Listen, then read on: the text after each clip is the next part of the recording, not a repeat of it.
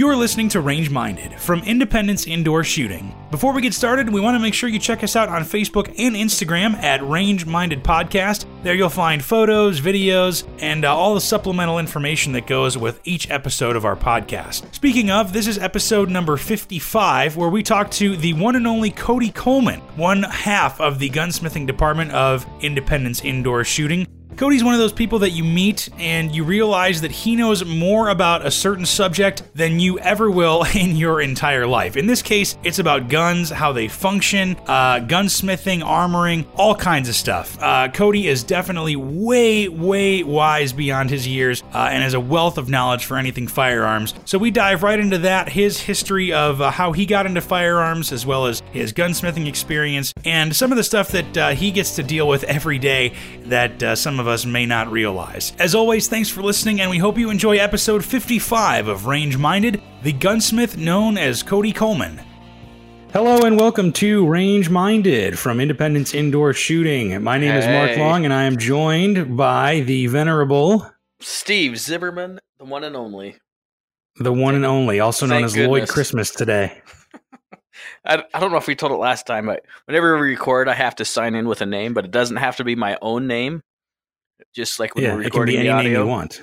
So I just make up a new name every time. And I don't know so if Mark you're, you're knows. creative like that. I don't know if Mark even knows who Lloyd Christmas is. Yeah, I sure do, Larry. Okay, good. Oh, well, Our you didn't act like heads are falling off. I took care of it. Oh, jeez. I took care of it, Lloyd. Yeah, we talked about uh, Dumb and Dumber, I think, on an episode or two ago. Anyway, We did. Well, I tell you what I remember. I'm dedicated. not much. yeah, seriously. So, um, but uh, yeah, we will be joined by a special guest at some point or another. But uh, he's a little busy right now because today we are talking gunsmithing, Yes. Yes, we are. and uh, we will. We will be joined by the uh, very talented Cody Coleman once he decides to come on over here, but he's busy um, gunsmithing because that kid never stops working. he has no chance, uh, no choice but to keep working.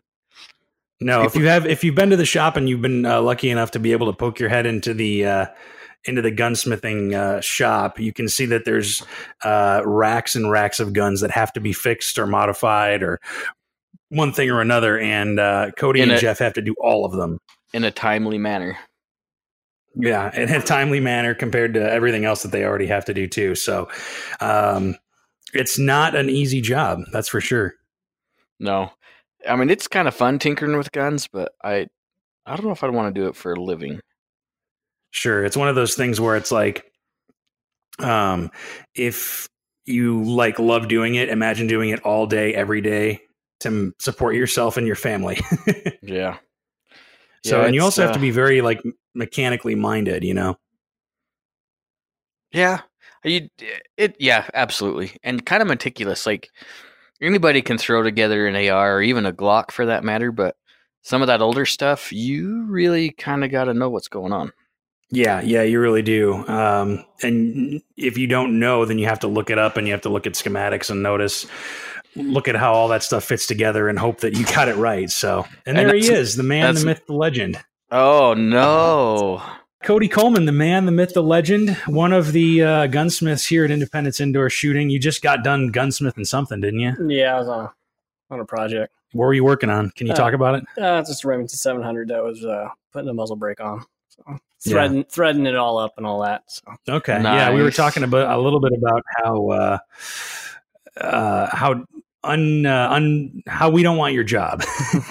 it's it, it is uh, it's a job, and you got to be a certain person to do it for sure. yeah, you have to be very mechanically minded, obviously, but uh, you got to be patient too to make sure things are done right. And I mean, I've been in there, and you've been in there with calipers, talking about thousands of inches, hmm and it's it's funny for a kid that my mom said I had zero patience for anything in my life. I can somehow manage patience for that.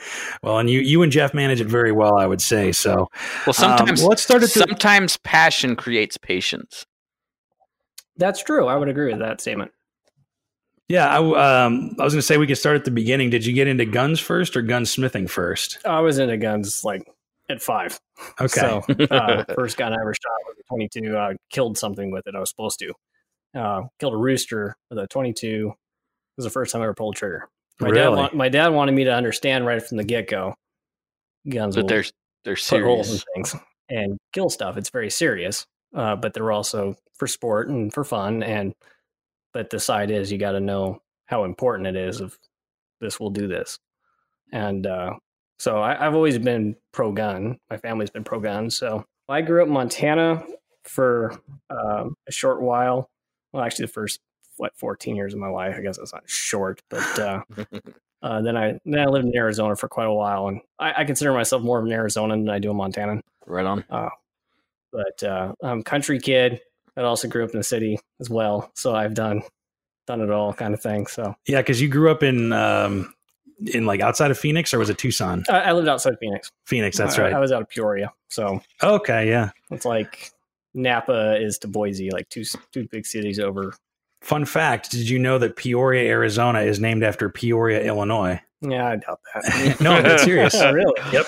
'Cause I worked in Peoria, in Illinois, for about five years, Yeah. um, and then I learned there was a Peoria, Arizona, and it was named after people from Peoria, Illinois. Did, So- not, did not know that, and I lived there for almost ten years as well. So, So, basically, world, man. basically, what he's saying is people were escaping Illinois way back then. oh yeah, Yeah, all the way back then, for the last hundred years or so. I would agree. I'm just one of in one in one of many in a long, long line. hmm Um, so yeah, okay. You've always been into guns. Family's always been into guns. What made you want to get into the gunsmithing part of it? Well, I wanted to manufacture guns first, and I still I still dabble in both both realms. But uh, uh, well, I'm I'm a 9/11 baby essentially. I mean, I was I was coming of age during 9/11, so the war on terror really kicked it off. And my, at the time, my cousin was U.S. Army Ranger, Okay. and I mean, probably some of the first people. That he can't tell you, but he was probably one of the first people that were actually in Afghanistan hunting down the Taliban. So Wild, yeah. and all I wanted to do was make sure that my cousin and the men like him could go out and do what they needed to with the best weapons humanly possible. Right. And I wanted to be part of that system to make sure that those guys got the best equipment to go fight the war on terror and well just any war in general but Sure. um, you know my mom was law enforcement too so i've also wanted to always make sure that law enforcement had the best and uh, that's that's why i i got into that because i wanted you know i had some medical problems and that kind of denied me from a lot of service. And Gotcha. they told me no a lot. But uh, so the best way i could help you know everybody the men and women that serve was to give them the best equipment possible. And that's why i wanted to make guns or fix guns or better yet just improve current weapon systems to make them more employable for you know the uses that they're using them for so That's awesome, man. Yeah, because uh, you know you can only trust the gear. Uh, you know, and some people trust their lives with their gear. oh yeah all day long You know, and you have to be able to rely on that stuff day in and day out. Um, and so it's you know it's good there are people like you dedicated to doing that. You know. well as i as i got older i realized too that the, the government buys the cheapest crap and they, they don't give our guys the best stuff yeah, it's like when uh, they say don't don't call my weapons military grade. They're much better than that. They're much better than that that's that's true the civilian world has a lot better weaponry Yeah, it's funny when I first built an AR, I was like, okay, I'm going to build it all to mil spec because that's you know that's what the military uses, blah blah blah. And then yeah, after doing more research and stuff, I was like, oh my god, this is like just literally the lowest bidder. There's really nothing like Yeah, everybody Noteworthy. everybody loves Colt rifles, but I'll tell you right now. I mean, yeah, they're gonna work. They're gonna do what you want them to, but Yeah, no thanks. ooh, they're, they're ugly. There's a lot of ugliness on those weapons. yeah. Um, so did you uh, go to you know a like a gunsmithing school? That how did you kind of get trained into that? So when I was 17, I was in high school, and of course, you told the guy, God, you talk to the guidance counselor, and you're like, yeah. Um, what they're like, what do you want to do? And I'm like, I want to build guns, and they just look at you like, this kid's gonna shoot the school up. I don't want to. There was no help. There was no help in high No school. support. No support to do anything manufacturing wise. It was not. They wanted you all to be in computers. I mean, this is when I was in Arizona, yeah. and So not even in the trades really. It was No. just it was everything was were- information technology Mhm. or computers or engineering. Really, yeah, that's this is- crazy. you got to think too. This is pre. This is back in 05. so it was before the recession and all that stuff, where all those high tech jobs kind of yeah, gone, you know, so- sure. they were they were pushing for that, and I was like, no, I, I want to do this, and Well, that's so a good call, like, though. Yeah, whatever. Yeah, right. So they they they blew you off because you know they don't care about that. They don't want people being in that. They don't want to support that. And uh, so I, I, went out on my own and uh, I started emailing gun companies like, hey, you want an apprentice or like, really? Yeah. So I started uh, trying to get an apprenticeship and uh, I was going through like a gun magazine one day and uh, there was an ad for Patriot Ordnance Factory in it and I noticed it said Glendale, Arizona. And at that time, I, I, was so naive and so I mean, I knew a lot about guns, but I didn't know a lot about lots of other guns. Like sure. there's like there's Glock, there's HK, there's Remington, like the big companies. You don't know that there's hundreds of thousands of companies out there involved in the gun industry. Oh, for sure, yeah. And so I was like kind of blown away. I was like, oh, he's just down the street. So actually, I called the number, and I got uh, Chris DeSomma at the time. He answered the phone. He was like what do you want? And I'm like, I, am just, I want an apprenticeship. I want to start building guns. That's what I want to do for a living. I'm still in high school. What can I do? He's like, ah, well, give me your number. I'll, I'll give it to my brother. And he's the owner, you know, Frank DeSomma. He'll, he'll give you a call or something. Huh. I was like, oh, okay. And uh, man, good for you, man. Yeah, that's, so they, that's pretty he, cool. He gave me a call. I was actually really surprised. Wow. And he's yeah. like, awesome. uh, I don't do apprenticeships, but I'll give you a job. can you can you come down to the shop tonight? And I was like, sure. Jeez, so Went down down in the evening shift and met all the guys down there and they put me to work. Really? Yeah. And so the rest is history. The rest is pretty much history at that point. But I did go to later go into uh, gunsmithing school and I went to Colorado School of Trades. Okay. So very cool. It's probably it's the best school you can go to. Right? There's a couple other schools out there. I know those Smiths; they're good guys. I'm not trying to do this, but I went to CST, and CST is the best. CST. there you go. Cool, man. So, little, how long was that? A little bit that of bias there, maybe. Oh, what were you saying, Steve? This is there might be a little bit of bias there. Yeah, just just a little bit. I, there's a lot. When I went through school, it's different than it is today, though. It's it's it's it's changing with the times. Finally, when I went through it, it was very. They were trapped in 1950, 1960, and really? they weren't going very far, very fast. How so? Well, they didn't. They didn't have anything for CNC machining. They didn't do anything with Cerakote. I mean, also when I went to school, Cerakote was in its infancy, sure, and, and not adopted. Duracoat was just barely being a thing with gun industry, and um, anything modern, they were just not about it. Really? yeah, they were. Uh, everybody needs to buy Mauser actions and chamber them in custom guns. You can make a living doing that, you know. And uh, I, oh, I of course, at that time, I came from complete, you know, the industry background. And I'm like going, uh, the way the future's, you know, the future's here, guys. Like we need to know more, you know. And it, it wasn't bad because you got to learn about a lot of the old stuff, which is important. But I've run into plenty of grads that went before me or just right after I did, and they're still catching up on the modern technology because well, the school doesn't cover at the time didn't cover a lot of that. Sure. Well, so, I'd say what year was that? Uh, that was 2009, 2010. 2000. Yeah. So then that was really right about the time, I think, where kind of a lot of that modern stuff really started taking mm-hmm. off. I mean, there wasn't, uh, I don't, and correct me if I'm wrong, but there really wasn't that much innovation in that time as there has been in the last maybe well, five, it, it six became years. more popular because mm-hmm. you know in 2004 the 94 assault weapons, the Clinton crime bill, that all went went bye bye. Yeah, you know George Bush, the only good thing he did really was let that go bye bye, and um, so it took the industry a while to kind of catch up to the market and then grow a market mm-hmm. to get people into those, you know, into into AR-15s again, and, and then all the quote unquote evil assault weapons that don't exist. And you know, so once that kind of took off, yeah, we started seeing more and more after 2010 for sure. Um, even though it was still, I mean, when Obama got elected, I mean, we had I had more people come out of the woodwork to buy an AR-15 than I ever saw in my life. But right. you know, it, it wasn't as 2008 was good for the for the modern sporting rifle, quote unquote, you know, the AR-15 market because a lot of people panicked, mm-hmm. bought a bunch of them, and then realized, oh wow, I should shoot this and enjoy it. Yeah. And then they got hooked, and ever since then, we've seen the, the you know the AR-15s and the AKs and all that other stuff kind of way grow in popularity. More people own them now than they did 10 years ago for sure. Oh, for yeah. sure. Yeah. There's probably like 30 million in circulation or more. So, man, that's crazy. Yeah. Um, yeah. I was lucky to, to get into guns after, you know, obviously much after that weapons ban or whatever. And I thought nothing of being able to buy, buy an mm-hmm. AR and AK. So I can't imagine for 10 years. Oh, it was, that, well, that was funny. I mean, actually, my first full rifle besides a 22 I shot was actually a pre ban uh, a Bushmaster Car 15 clone. Really? Nice. Yeah, I was I was like 11 at the time, and I, I weighed like 70 pounds, so I was I wasn't shooting. A You 25 still on weigh so- seventy pounds.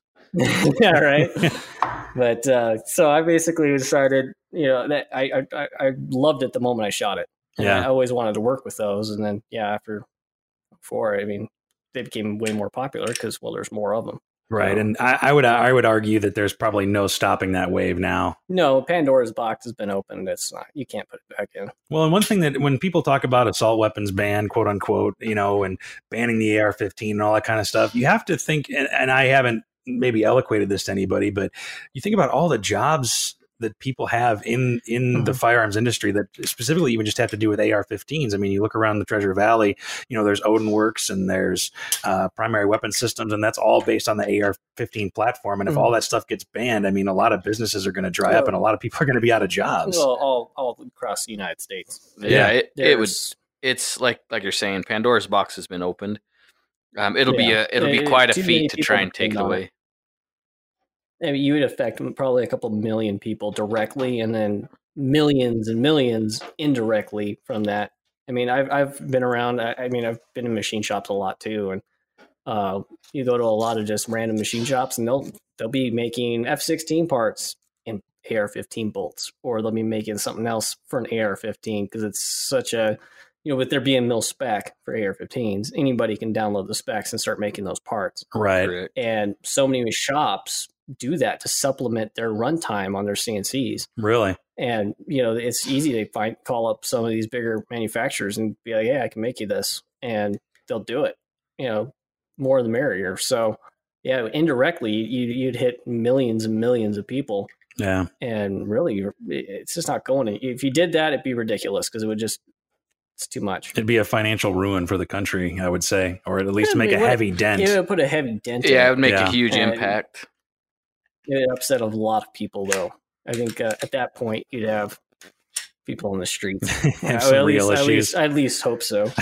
Um, not like violence is the bad thing but to bring all those people out at once it would actually show the uh, scale of what you would be harming. Yeah, and how many gun owners and how many people that support the Second Amendment are actually Yeah. out there? So. Well you'd be surprised. You, I, I go to rallies all the time. I'm Mhm. very active in that and uh, i've been to you know the treasure valley is full of uh, awesome industries yeah, but I've not found very many of those guys at the gun rallies really. in Boise. Yeah, it that's bugs me. it's a sad Yeah. fact. Yeah, It's I a- know. it's- uh, Sometimes you got to rally at like you know uh, Thursday at nine a.m., but it's take two hours and run down there and just make your voice heard real quick. And it'd be nice to see more, um, at least at least in Idaho. I mean, I should see it nationwide. It'd be important, but uh, I'd like to see more people down there. Well, if, yeah, if a got to start fraction if a fraction of gun owners and and uh, supporters got out, it would be staggering. Just a fraction. Oh yeah, I mean, like if you only took ten percent of all gun owners, you'd still have probably four or five million plus people, and that's a lot of people. So, Yeah. And I, I think one of the reasons for that is that maybe in Idaho that we think we're safe here and that there's no reason to rally because there's, you know, we have, you know, some better gun laws compared to other places in the country. But it's Now so you're fra- shaking your it's so fragile, dude. Eh, we- we have some of the best laws, but it, all it takes is one day that you're not paying attention Yep. for them to get by yeah, and do something. yeah. And we've talked about that a little bit. Um, but, uh, you know, everybody can do a better job of, of walking that walk, I think, too. So, Yeah, um, we'll, we'll come back to that. But um, let's, uh, let's, that. so you got, um, you know, you got a, a degree then, right? Or Mhm. like a certification. What, what is this? I, I, I'm a certified gunsmith, um, recognized, and then also I have a what do they call it?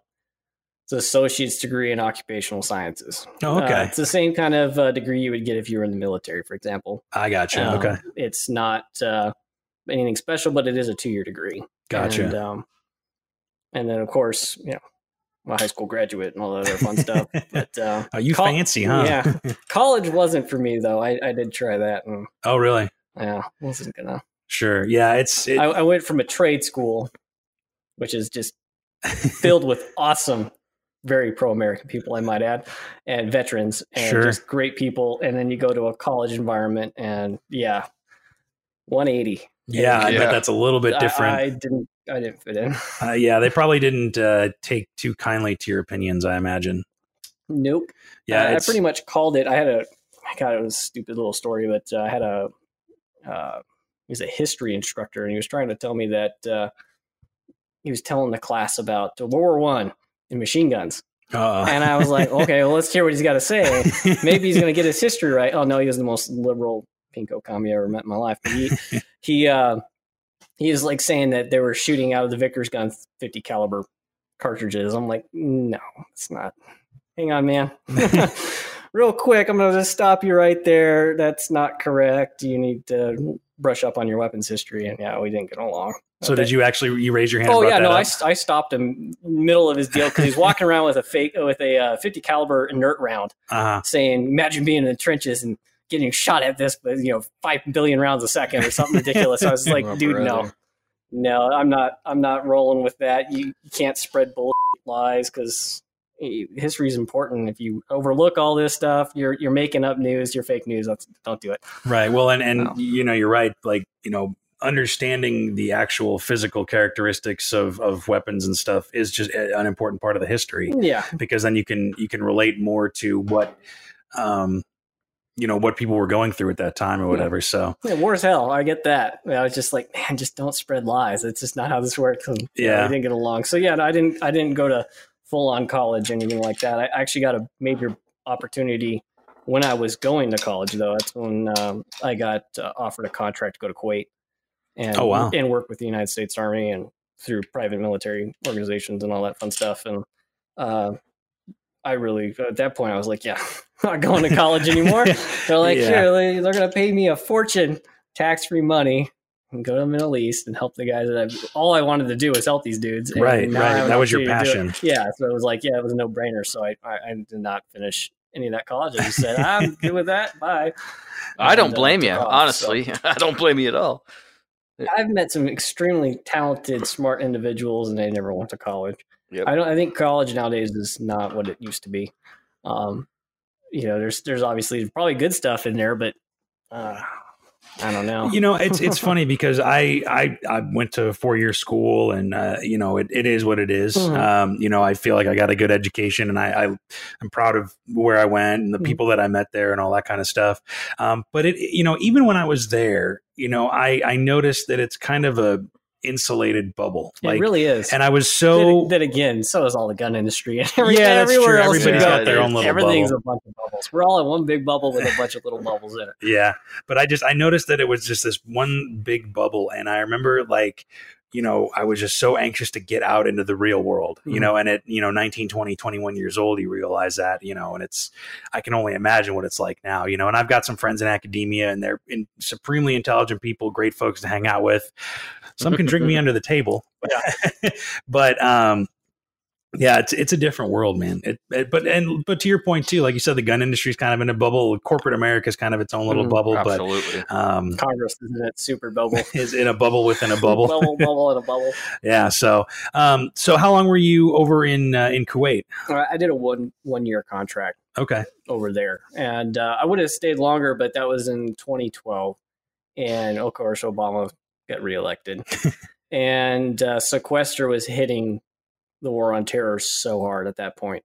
Mm-hmm. It was throwing in the towel or pulling everything out, and you know I was in I was in Kuwait during you know Benghazi happened, you know, and Oh, wow. so the Arab Spring was blowing up all over the place Yeah. and we're on the ground here and they're trying to riot down downtown it didn't last very long the, the kuwaiti government didn't put up with that but um, everywhere else it was it was becoming a problem we're all standing here like huh you want to stop all this and this is happening absolutely everywhere i don't I, we, no one made the connection but the part that sucked was it was constantly after a while you know towards the end there it was oh well we're going to lose the contract because you know obama's still in office sequester, sequester. We're losing our job. We're going to lose our job. And they just kept pumping that rhetoric around. It was just like, Interesting.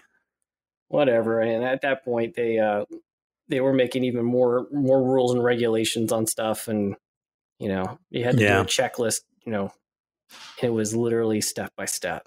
like I mean, holding, hand holding. a super. I mean, you can make a four year old follow these instructions. Like, take left hand.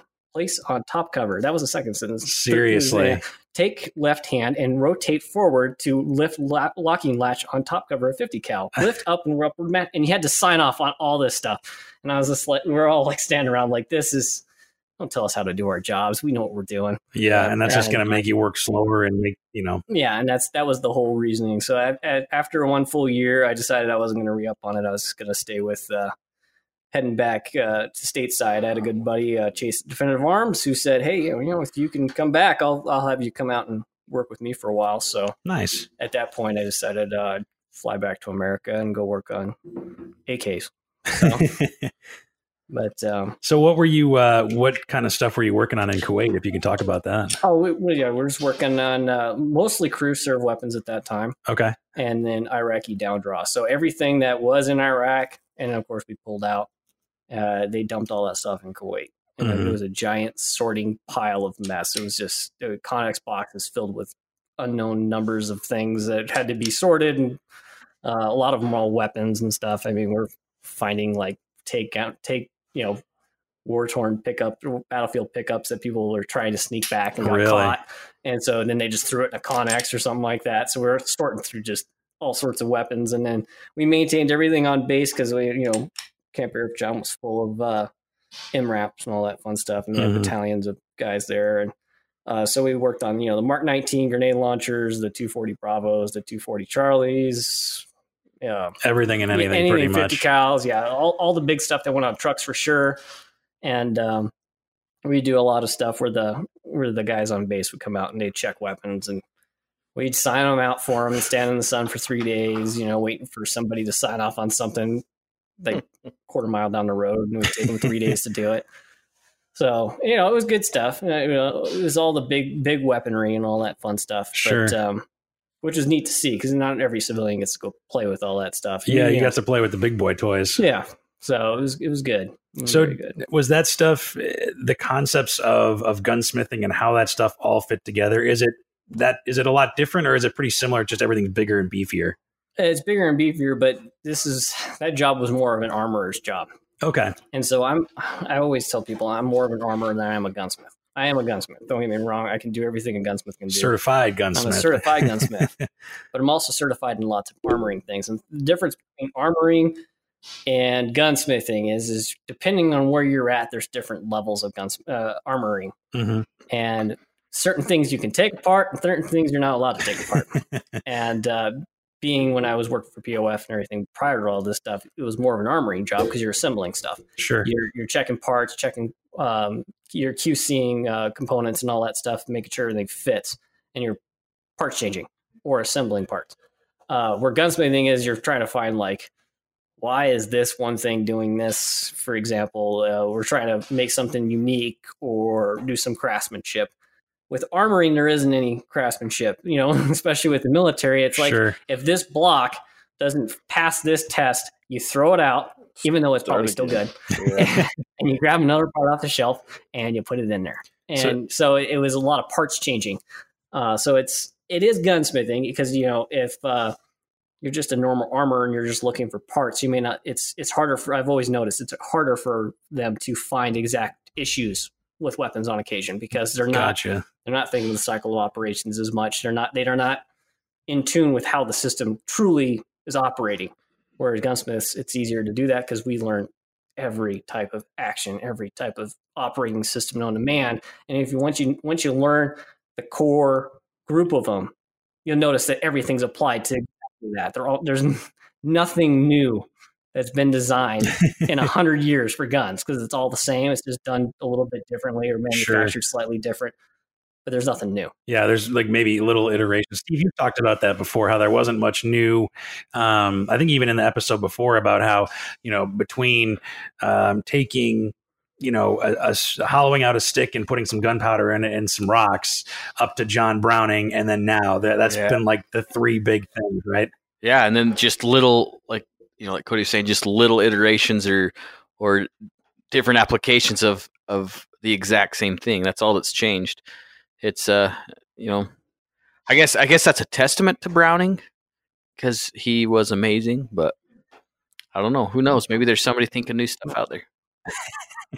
Cody's shaking his head here. Yeah. You don't like Uh, Browning? Mr. Browning. I respect Mr. Browning. I can't stand half the things he made, though. Oh, come on now. He, he, he paved a lot of ways. There was, uh, you know, I think uh, the limiting factor of some of the technology of how you can machine things and how things were assembled back then, obviously because the time and era he lived in Yeah. uh, compared to nowadays. Yeah, there's if John Moses Browning would have done that with the technology we have today, it would be twelve times better. Oh, I mean, so much better. Um, because there's just a lot of things about his designs that are just like really unique, stupid. You're like, why would you do this? Well, at the time, it was the only way he could achieve that. And Yeah. now you look at it and you go, this is frustrating as hell. And it's because it's a hundred years old. like, uh, that, so there's well, but I have a lot of nobody's respect for Mr. nobody's really but, uh, nobody's really come up with anything different with the technology. No. That's what's what's amazing. It's true. They just applied it differently. Like, you know, Eugene Stoner and Mikhail Kalashnikov. I mean, they, they came up with some absolutely, I mean, obviously the best two weapon platforms here currently walking the earth Yep. and doing doing work. Um, but nothing that they really truly did as far as like the core ideology of how that system worked. It Was was already made prior to that. Yeah. It's just how they tuned it and made it themselves and made it unique in their own regard. But you know, direct impingement rifles were made, I mean, way before the M16. You Oh, know, yeah. and piston rifles were before Mikhail Kalashnikov.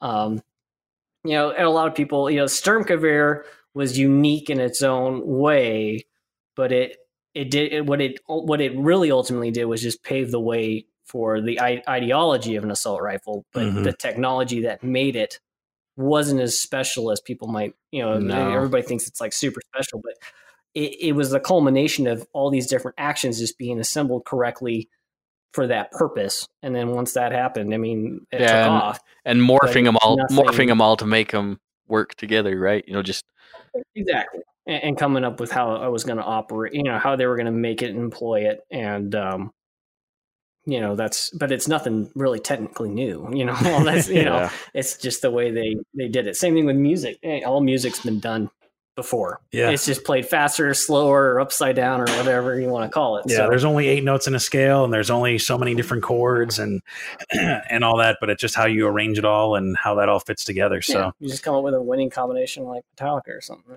well, that's an interesting way to look at, at guns too, because it is you know you think about you, you just kind of look at everything all together as one whole as one whole. But when you break it down into pieces, like you know the box magazine, or you know like you said, direct impingement, or um, long stroke gas piston, rotating bolts, you know, tilting barrels, all of those recoil things, yeah. operated, gas operate, all that stuff. all of those things have to come together. You know, nobody comes up with all of that all at once. You know, so. No.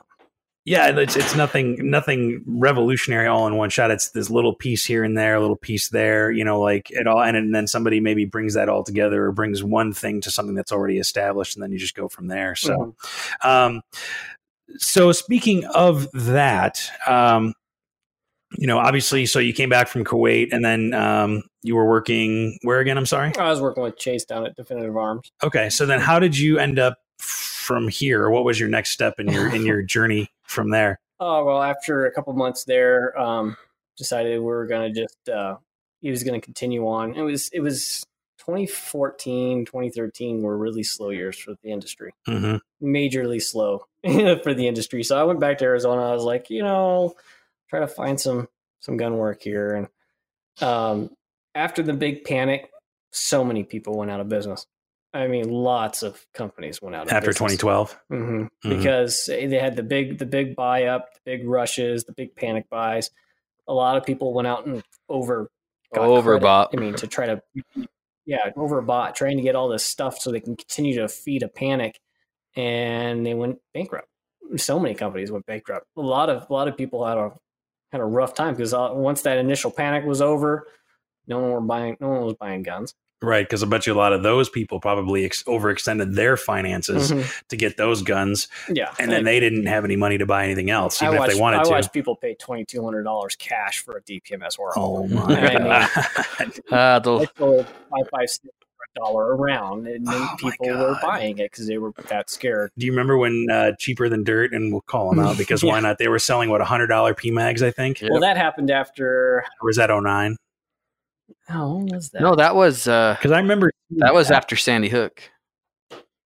Was that after? Sandy Yeah, Hook? that's Yep. right. Yeah, because also 22 long rifle was Mm. just gone. yeah. They couldn't make it fast enough to stay on the shelves. Well, also too, they they they put all their main lines over to making nine millimeter and five five six because that's what Mhm. everybody wanted. So Right. why why run a plant to make twenty two long rifle, and then everybody went out and bought it off the shelves and stockpiled it and hoarded it all and. Man, yeah, those were those were those were strange times. Yeah, there were strange times. So after a little bit in Arizona, like, you know I'm my my my parents moved from Arizona to Idaho when I was in Kuwait.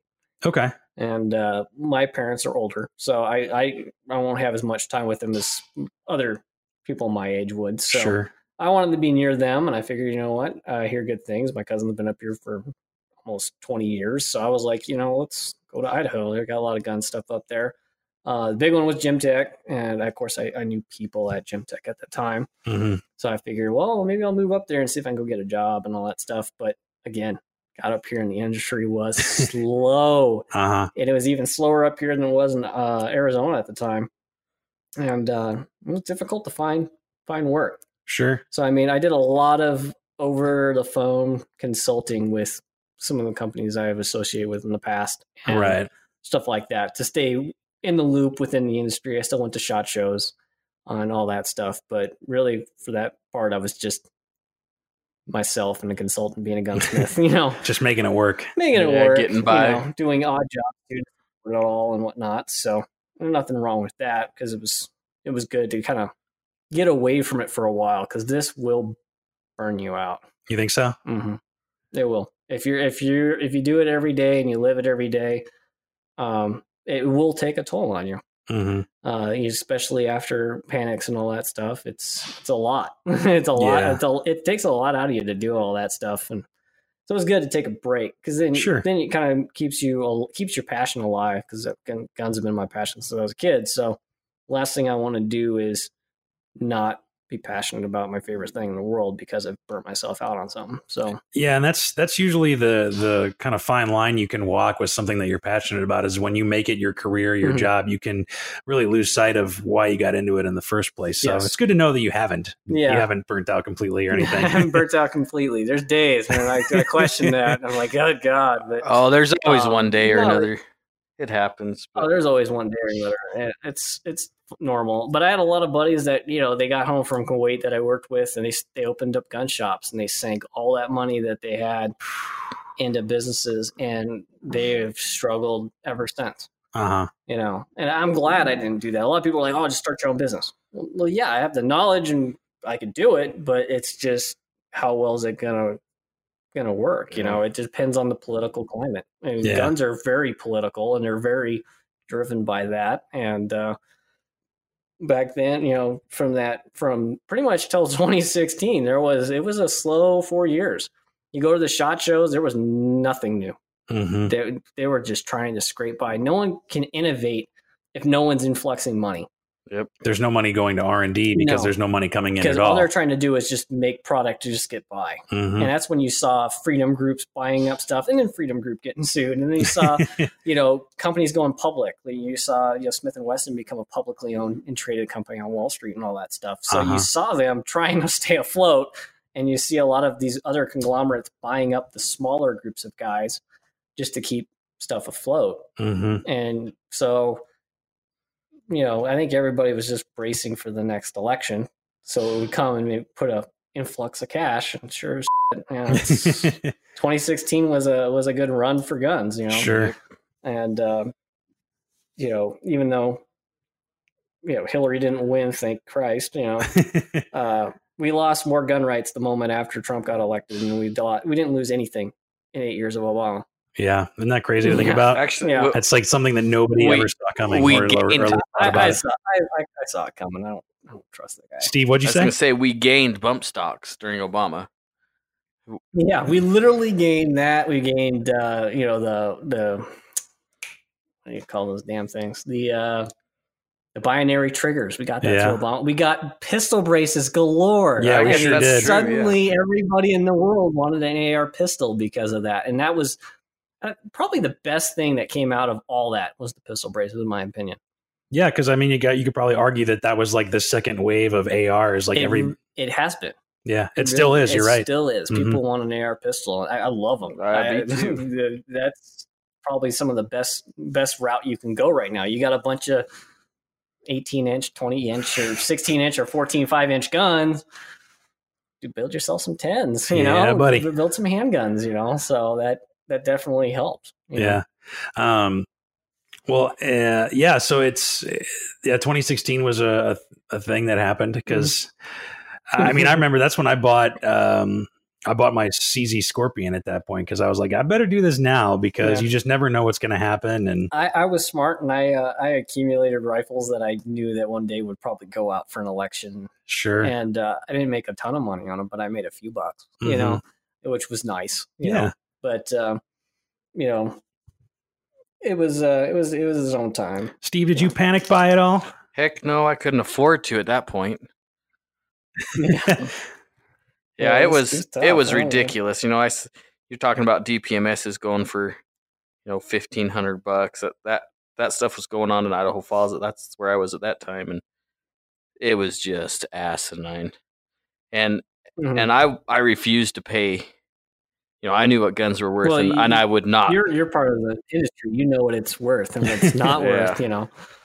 yeah Yeah, it, it was because I mean how many people how many people did you see and this is either of you how many people did you guys see who had no idea about guns but maybe just smelled like a financial opportunity how many people like of those that ilk did you see come in and buy Oh, I, rifles I would say it was probably twenty percent of the people on this side of the state. Hon- Really? Honestly, Yeah, yeah, a lot. Yeah, and A lot of people were either buying for financial deal because they thought they would be banned and be worth a bunch of money. Yeah. And then a bunch of people that were legitimately concerned that they wouldn't be able to get one again. They wanted to have one. Mhm. Um, the, the most asinine thing that I heard, and it's always stuck with me. It drives me it drives me mad. Uh, I had a guy once. He bought one. He, I was like, "So, uh, what are you buying it for?" Just shits and giggles, you know. Mhm. He says, "Well, I, I want to buy them in case they get banned, and then I have to give it up."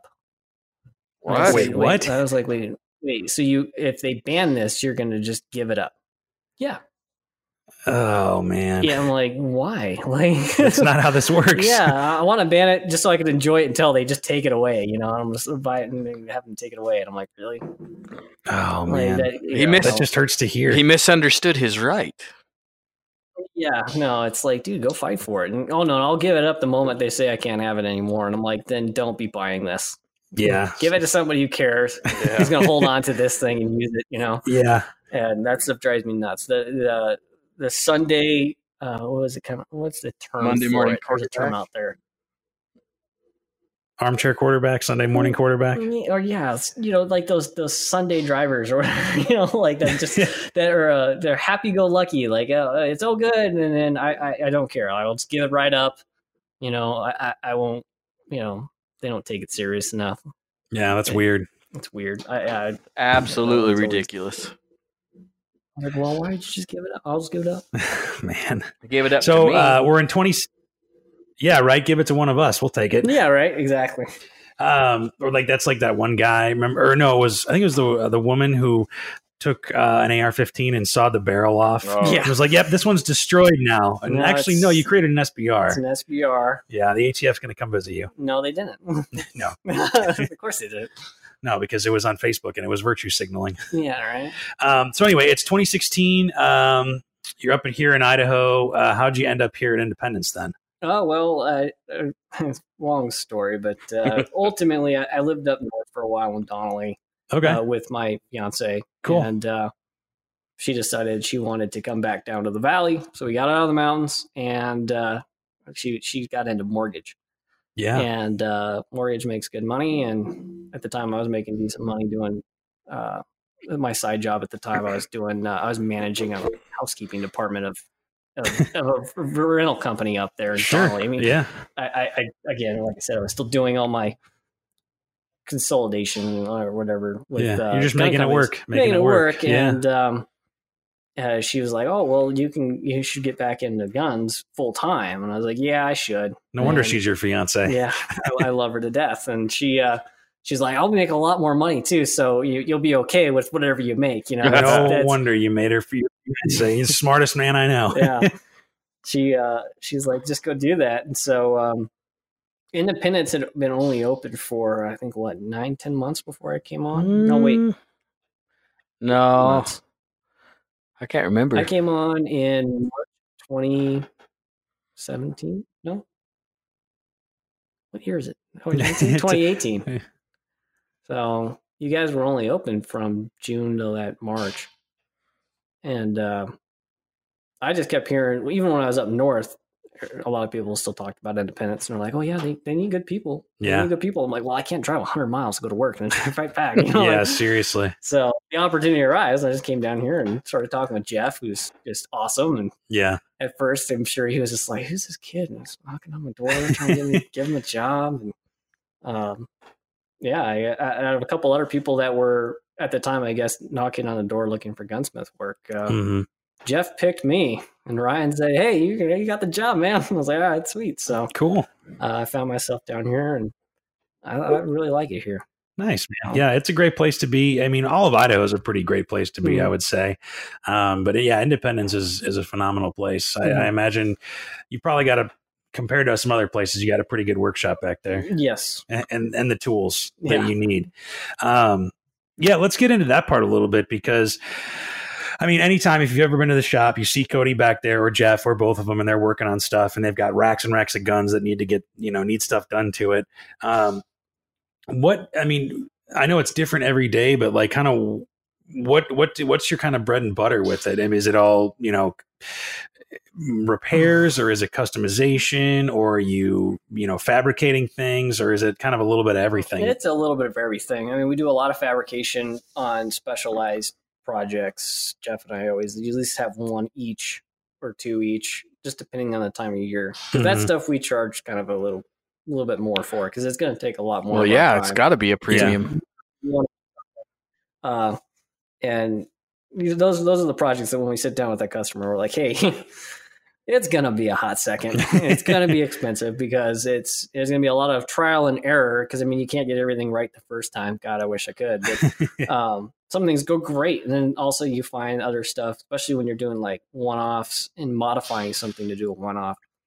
Uh, the things that hold hold hold you up will be manufacturing defects you find in stuff. You know, like Mhm. you'll find out, oh wow, this is this is actually I opened up this can of worms, and this is not exactly what I was expecting, so I have to work around it. You know, we you know not to use the term MacGyver, but you know you, you do a lot of you, you have to solve a problem that no one's solved Yeah. before Interesting. Yeah. and that's that's fun. I, I mean, I like that aspect. I know Jeff enjoys that aspect. Um, Well, I think that's something that a lot of people maybe don't know about gunsmithing. Is it? I mean, it's a lot of trial and error, and it's a lot of fitment, and a lot Mhm. of small taking small bits off or adding small yeah, things yeah, all at once. You, can't add material once you've taken it off for the most part. So uh, it's a lot of you. Uh, you can assemble and take something down 30, 40 times before you get it finally fitted the way you want it to get fit. Yep. hmm Um, and that's that's time consuming. A lot of people don't realize it's super time consuming. And uh, if you want to do it, do it right the first time. And Mm-hmm. I mean, there's a lot of resources out there. If uh, a gunsmith ever tells you he's a master gunsmith, he's full of shit. Yeah, he's a liar. There's no such thing as a master. There is no such thing because you can't know it all. There is Sure. so much to know. And it's not just gunsmithing, it's machining. It's, I mean, physics, it's chemistry. I mean, there's a lot involved in some of that. And you'd have to have a mastery of absolutely everything in the universe to actually be a master gunsmith. So, Yeah. but uh, you, you know, you do a lot of research. You know, some people are like, "Well, why don't you just know that?" Maybe because I haven't done that yet, and they kind of look at you funny. And You're like, "No, I'll, I'll tackle it. I- I'm not afraid of tackling anything or making a mistake. I can fix anything. hmm You know, even if I made the mistake or someone else made the mistake, I can fix it." right. and you need to be able to be fluid in that regard to get stuff done and you know i'll do all the research in the world to do something and so will jeff because it's important because like don't just go willy-nilly charging to something because your ego says oh, i'm smarter than everybody in this room i just do that It- that's you're asking for trouble i mean take a second, research something, look it up real quick, you know, and, and reference it. But not everything's going to be spelled out for you. Yeah. right and that's and that's one of the things that i that i like about you and i think why you are such a good fit here um, is because you know whether hearing conversations with other people or you know you're working on a fun project with my uh, walther p38 or whatever you know i ask you a question and you admit when you maybe don't know something 100% Mhm. or you're not sure and you say well let's go look at the computer and let's google it and find out and i think that's the mark of a true professional who you know would rather not know and then learn about it and Mhm. expand his knowledge or double check or anything like that rather than like oh yeah it's got to be this and this this blah blah blah blah blah and you know what i mean yeah, no, you you're if you don't learn something every day, you're dead. Yep. You're not going a anywhere. dead person. You're not you're no longer thinking or breathing or doing something. You need to learn something every day, and I learn something new every day, and it's important because uh, then you draw off that knowledge later. yeah You don't have to go research that knowledge because you already you've already learned it. You just brush up on it. yeah a reminder depending on how long long it is. but that's why you need to be patient with your gunsmith hmm Yes, that's please God. it's it's not a it's not as direct as it might think. You know, maybe somebody in front of you's got something more complicated than you're, and you're just in line. You know, Mhm. And that's one thing that's always Yeah, 'cause frustrated me about. Oh, sorry. That's one thing that's always frustrated me Go about the customers. Right? They'll you'll have some people that just absolutely freak out. Why isn't this done yet? Well, if it was so easy, you could have done it yourself, but you came to see the gunsmith to get it done right. So just relax a little bit. Well, I got my my buddy can do it on the kitchen table. Okay, then do it that way then. Yeah. I'll fix it when you bring it in all messed up because you did it on the table. I fix a lot. You know, we fix a lot of things like that. I, I, it's not uncommon to get a gun in a bag. really Yeah, and uh, usually like a Ruger Mark II or something. I was I was just gonna say that. But ultimately, I mean, yeah, it's it. We do we do one off stuff, uh, and then of course Jeff does Cerakote. Um, Jeff handles all the Cerakote projects here at IIS. He's a certified Cerakote yeah applicator, and he's excellent at what he does. And he puts so much time and effort into getting stuff done the way he wants, and he is very particular, and it's cool because he's really good at that. And some people don't realize, you know, you know, he'll have all these Cerakote jobs, and then a couple of them would be like really complicated ones. And they're they like, take time." And they take time. And they're like, well, the other guy got his stuff back. I'm like, yeah, it was one color, man. Yeah, You're having him do Kryptek with some crazy like nine layer deal. And if if Jeff doesn't like a certain layer, he'll strip that thing all the way back down and start all the way over really Oh, yeah. oh my god because he doesn't like that. And it's and that again, that comes down to that craftsmanship and patience Mhm. to do that. Yeah, I'm not going to send something out that I don't stand behind.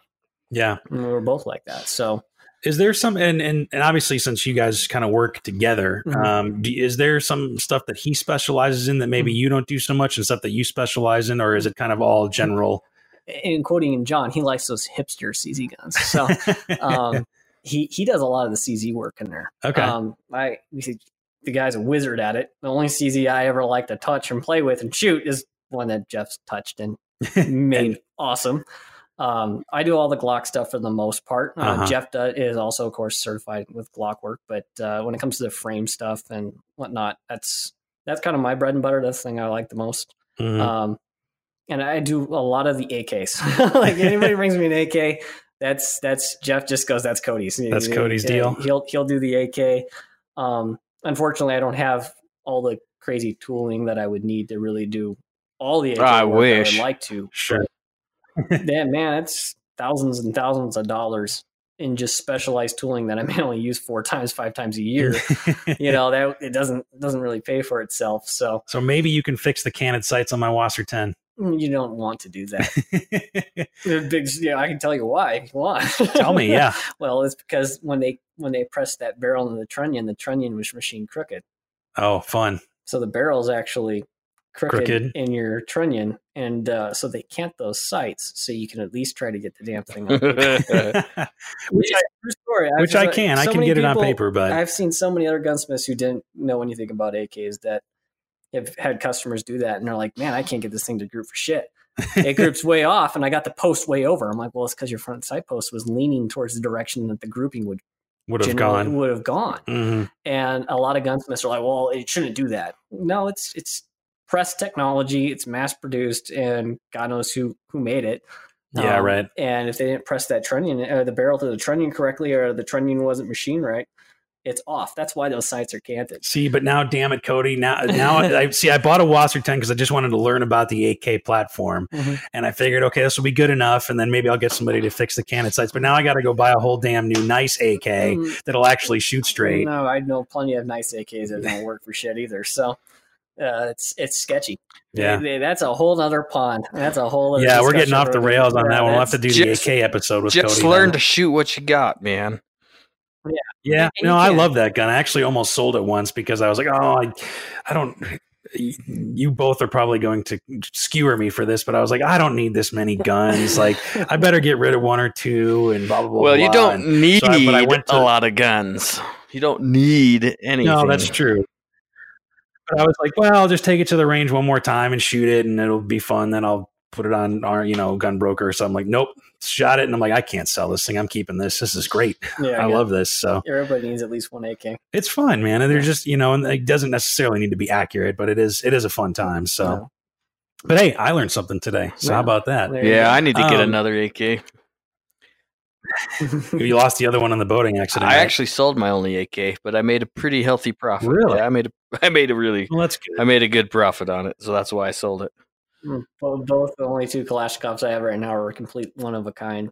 Really? Yeah, my buddy Chase Finnevorse built them Oh, just okay. for me. So Wow. they're. Uh, I mean, I could build an AK. I have done it in the past, but again, just like how Jeff does CZs and I do Glocks, you know, hmm I could build an AK. I could build a good AK, but my buddy builds the best AK. so those are the ones I trust in my hands are Sure. the best made ones. So, um, you know, when it, when it comes to that, so yeah, you you come in coming into our shop here in Independence, and you know there'll be a few projects that I definitely would say, well, Jeff's going to handle this because I'm not Mhm. going to touch it because Yeah. that's Jeff's expertise or the area he has either a the most fun or that's something he's extremely cozy with and that's what he wants to do. I mean, I love working on Glocks. I'm super comfortable with those. I right. don't worry about making mistakes because I've made all the mistakes. I've already earned all that. I got that T-shirt and all that stuff. So it's the stuff I like. Um, and of course, AR-15s. You know, Jeff's probably made as many as I have. Maybe I don't know. I, I've probably made about forty thousand AR-15s or something at this point. so you can do it blindfolded, upside down, half asleep, Basically, I thought about doing the Bird Box challenge with, with like an AR lower just for shits and giggles. 'cause That'd be I- fun. I bet you I could do that. No Yeah. problem. Probably in a pretty quick amount of time. That'd be kind of fun. That'd be a good video. It would be. Actually. Yeah, I that'd be a lot of fun. um so uh actually speaking of like doing all this stuff um what do you think um or what do you see maybe more of people try to do something themselves and maybe they shouldn't have? Where do you maybe draw that line of say okay you might be able to like you can maybe build an ar at home Mhm. you know or or take an ar build class like we have here. But like where you know or maybe install your own sites if you're if you have the right tools or stuff. But where's kind of the line that you maybe would draw to say yeah you should probably bring that in. Or is it Don't- a is it maybe a case by case basis probably more case by case basis because I met some really competent individuals in this world that could probably handle what I do mm-hmm. and not be a gunsmith. But then again, uh, don't play with headspace on anything if you think uh, you know better and don't need a gunsmith. Um, when you when you have like AR-15s and stuff that have a loose, you know, barrel extension on it or something, you need to a probably just send that barrel back to the manufacturer and be like, "Hey, you built, you sent me a out of space, a headspace gun." But you know, we're talking when you get into headspace issues, uh, you got, you know, sixty thousand psi in front of your face. You know, like, it's gonna go somewhere. You know, it's gonna hurt you a lot. yeah Um, well and you've seen your fair share of blown up guns even here right Yes, I've seen lots of guns. The other thing is is reloading. Good God, don't make your own defensive loads because you think that the judge isn't going to get mad at you for shooting somebody with a homemade bullet. Don't don't do that. The because you know you run into people that are like trying to like plus people plus like 147 grain bullets, and you're like in a nine millimeter. You're like you can't can't do that. That's why also your SIGs in my shop in a thousand pieces Yeah. like don't don't don't do things like that if you're not comfortable with reloading i highly suggest do not do not do it yourself yeah don't do your own defensive loads yeah don't do your own defensive loads and if you're not competent in weights and measures and you're not Well, paying attention I wouldn't. play I would it. never reload defensive loads, anyways. It's like Yeah, ever. but you'd be surprised how many people bring them in here oh, and Oh, yeah. you're trying to do something stupid. Um, don't play with you know. So yeah, don't don't mess with head spacing or new rifle or anything. Have somebody with gauges or at least knows what they're doing. Here, like a gunsmith that can do all the other techniques besides using just headspace gauges to actually measure and, and confirm that Mhm. everything's where it's supposed to be. But then again, also like I said with AR-15s, just a good note for everybody to know. They should be headspace from the factory if you bought it from a quality manufacturer. you don't need to come see me every time and ask me, is it in headspace? Well, who made your barrel? Okay, a good company, you're fine. It's been headspaced and it's been pinned there at the factory. I don't set headspace on AR-15s, Yeah. but Can you uh, and sorry to interrupt, but can you uh, just explain what Headspace is real quick? uh, headspace is it's complicated to explain, but it's the the magical number of how deep your round is sitting in your chamber Mm-hmm. and how much play you can have with your bolt face and lockup.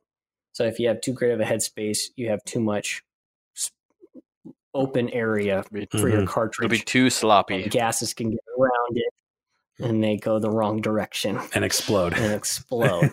so that's like a way too loose headspace, for example. And a too tight a headspace is you're trying to mush and crush the round into the chamber, for example. Mhm. And when you do that, you deform the case and you allow that case to start maybe getting weak in the wall or up on the neck, and it blows out there as well as that. And then, of course, nothing's in complete lockup, and the whole thing shears gives gives way because it's too much pressure. So, Right. um, it's that magical distance of how deep that all sits in there properly, the, the, from the bolt head and the chamber face. Um, there's magical numbers out there for that. There's these cool formulas that you know if you know what you're looking for, you can you could apply and get the exact number, and it will tell you your plus or minus of what your headspace should be. Sure. So it's um, it's important to you know not play with that if you could avoid it. And that's something actually probably that a lot of people don't think about either is that you have to know probably just as much about ballistics and Mhm. about cartridges and ammunition and all that as you do the firearm. Mhm. Because that's a key integral part of it. I mean, without one, you don't really have the other. Yeah, exactly. So, do they teach a lot of that ballistics uh, and and whatnot in, in gunsmithing school, or is that something you kind of have to learn as you go? You'll learn a lot more as as you go, Mhm. but but you'll get the basics at school, Mhm. Yeah, just enough to keep you out of trouble, um, or at least to dabble, Or and then or learn put more. you in I mean, trouble, I- uh, yeah. Jeff. Yeah, if you want to know anything about reloading, talk to Jeff. See, there you go. Don't don't ask me too much about it because I I've I've always shot too much to care about sitting down reloading. but you know, it's there's some important things to be learned there, and discuss it with an expert before you go out and try it yourself. yeah. Um, and if you have somebody that's done it before and actually knows what they're doing, maybe sit down and watch them do it. You know, Yeah. Yeah. Reloading is a whole nother ball game too, Yeah. man. That's, I mean, that's, and the people who do it have some dedication and, Yeah. Mm-hmm. and who are good at it rather. They, you know, cause I've seen people who reload and then they, they go out and they have a notebook and they take, you know, detailed notes about everything. those And guys are crazy. yeah, they're usually retired too. They got all the time in the world to do that. So Um, so you know, it's funny because you, you've done a little bit of everything. Seems like, and you do a little bit of everything every day. What's um, either your favorite project to do, or what's um, the the project that you've done in your career so far that you're most proud of? hmm. it's a lot. Um, oh, well, I was really proud of what I did um, with the army and over in Kuwait. I really, really enjoyed that. Trade that for the world. Um, stuff that I, I I've been into heavily and will continue to go even more into detail. We'll be uh, working with the Glock platform Mhm. and doing all the fun stuff that you see people are doing to them now. Um, you can make a Glock not feel like a Glock in a hurry if you know what you're doing. Mhm. You can also ruin a Glock very fast if you do that. Oh yeah. But uh, there's a lot of cool things out there, and more and more people are playing with them. And uh, it's not uncharted waters, but it's waters that are being further explored, uh, explored and exploited when Yeah. it comes down to, to Glocks. And uh, the the customization of that has been somewhere I've put a lot of my time and effort into lately, and uh, I enjoy every minute of it. So that's something that I'm very happy to be doing and want to continue to do even more because there's just all these neat little things coming out and yeah. um, I've just been enjoying that a lot because I've been mainly building rifles for the last ten years, you know. So it's it's kind of nice to dabble in handguns. to the extent that I've been able to do, especially in the last year. Yeah. So, um, pistol smithing, I guess. Well, and I feel I feel like a lot of there's been a lot of innovation in pistols in the last couple of Mhm. years and a lot of changes. You know, people are, you know, what a year, a year and a half ago, a red dot on a pistol was like, oh my god, what the hell? yes. And now it's like every other person's coming in with you know an RMR or some kind of a red dot on their pistol now. Yeah, you know, the, the technology is kind of being applied from rifles to pistols. You're seeing comped handguns that are, you know, threaded is really neat comps. Either they work Yeah. really well or they don't work at all. I mean, it just depends on which one, who you're going with. You know, there's just a lot of uh, new ways of manipulating and shooting handguns, and you know, I've spent a lot of time doing all that stuff with rifles. I mean, I've been through some fantastic rifle classes with like Travis Haley and people like that wow. and now you're seeing more and more people put more effort into their everyday carry pistols and then they're taking them off into these really cool areas of like oh why would you do that okay that makes sense you know they're they're, they're putting as much more they're just trying to add that ability to the handgun as much as possible And it's and it's uh, just killing 1911 guys. It's just killing them. it's killing them because they, uh, it's no longer 1911's dead it's been dead for a long damn time and I'm not a 1911 fan.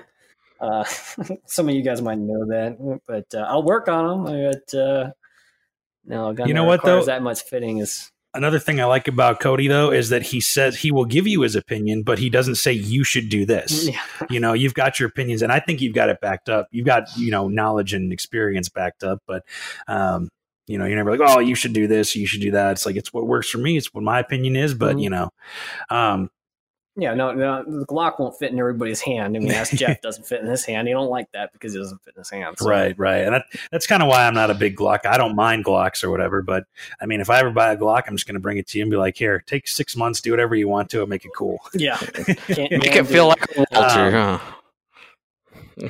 please yeah for a lefty um no that kind of goes hand in hand with what we were talking about uh, a bit earlier um is that when you make you know handguns and, and firearms just in general perform better um, and are smoother and are more accessible to the general public i think that's one of the secrets to to making sure that we you know are that our gun rights are protected Mhm. um, and but by, and we talked about it on the podcast before uh, ad nauseum basically just getting more people involved in the Mhm. sport of shooting um, how do you eh, so let's go back to like the activism that you talked about um, a little bit um, you know you want to talk about how you're kind of involved in that going to rallies and, and stuff like that Sure. Um, I, I think it's important. I write my congressman every month, at least twice a month. really I do.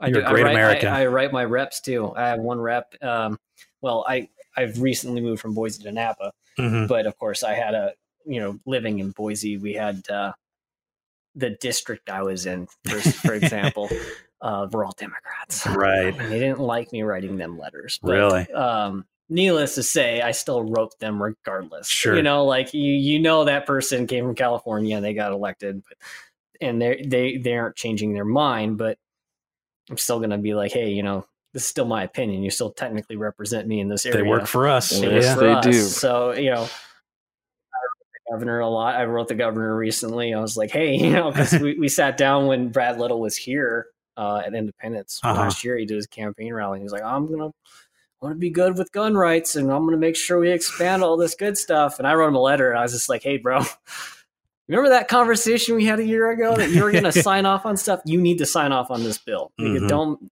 I will not. I will go out of my way, and I will make sure you don't get reelected because I will go out and I'll tell everybody that you came in, you used some facilities, preached a big big game, and then didn't do anything. Yeah, you know, right. like can't do that. I think you know Tony Montana had it right. All you have in this world is your word and your balls. That's it. I mean, if you really break it down to the basic thing, Tony Montana is 100% right sure from Scarface. And yeah you don't obviously don't go route Scarface, but it's true. You, you know, so if you're going to say you're going to do something, you should do it. Sure. know.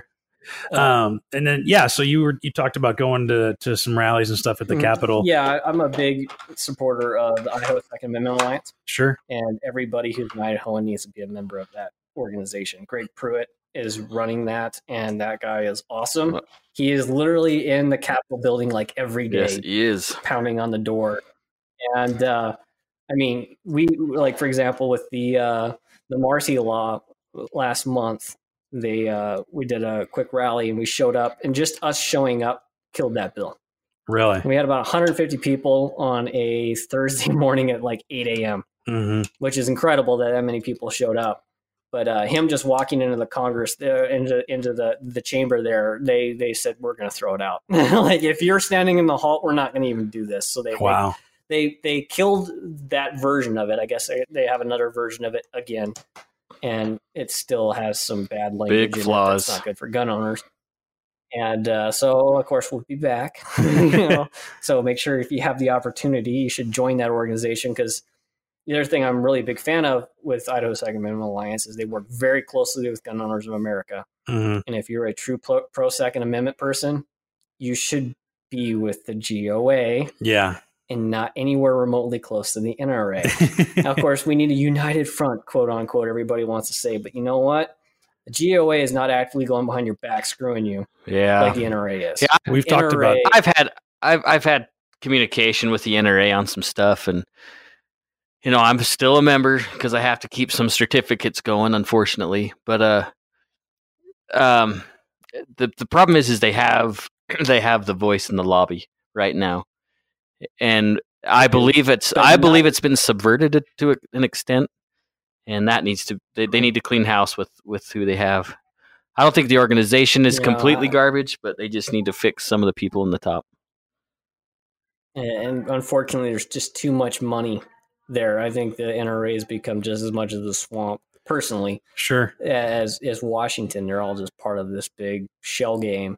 Well, and we've talked about how I think we've talked about the GOA, you know, doing a lot of good work, and we've talked about Firearms Policy Coalition doing a lot of good work. Excellent. and I think that's really where, um, you know, the the future of gun politics really is is is you have an an organization that just focuses on on one, you know, on the Second Amendment, Right. on Mhm. on gun owning, whether- Zero compromise. right and there and there's no necessarily political affiliation because you know and we've talked about this before there are people who are conservative who are gun owners there's democratic gun owners there's, a, you know there's a lot more people that support the Second Amendment than just the right. Oh, That's for sure. I mean, there's, a, 100%. there's a lot of other groups out there, and I, I I'm glad that like you know, I don't think the NRA has that image to pull in all those groups as easily as some other groups do.